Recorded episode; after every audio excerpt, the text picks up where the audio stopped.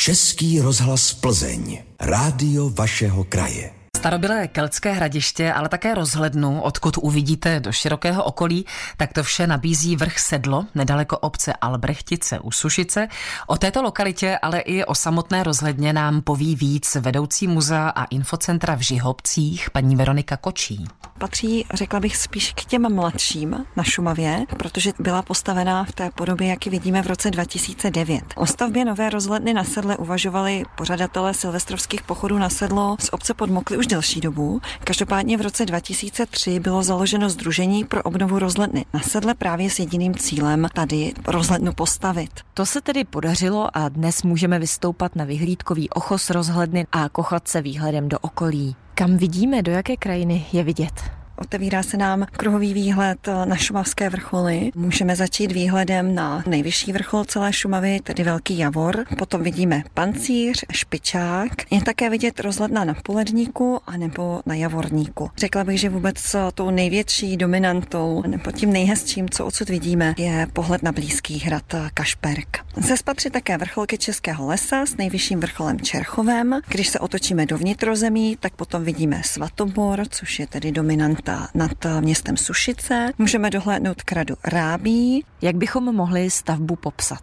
Ta rozhledna je navržena jako dřevěná příhradová konstrukce, má tvar sedmiúhelníku, dole v té nejširší části je poloměr té stavby skoro 4 metry. Jak je rozhledna vysoká? Celá stavba má 8 podlaží a výška té rozhledny je necelých 28 metrů. Co tady bylo v minulosti? Byla tady vždycky rozhledna? Neúplně rozhledna. V minulosti tady byla vojenská hláska, ta byla postavená za druhé světové války. V 60. letech ovšem ztratila pozorovatelna pro armádu význam a právě tady ta opuštěná hláska se stala oblíbeným turistickým cílem, takže sloužila jako rozhledna. Každopádně časem se zřítila a od té doby pořád přetrvávala ta myšlenka na výstavbu nové rozhledny. Vrchol sedlo nedaleko Albrechtic, ale znali už Keltové. Keltové tady žili zhruba před dvěma a půl tisíci lety, měli tady rozsáhlé hradiště a jeho zbytky jsou tady patrné dodnes. Toto hradiště patří vůbec k nejvýše položeným u nás, protože my se nacházíme v nadmořské výšce 902 metrů nad mořem. Když se podíváme na jeho jeho západní okraj, tak jsme na úplném okraji strmých skalních propadlin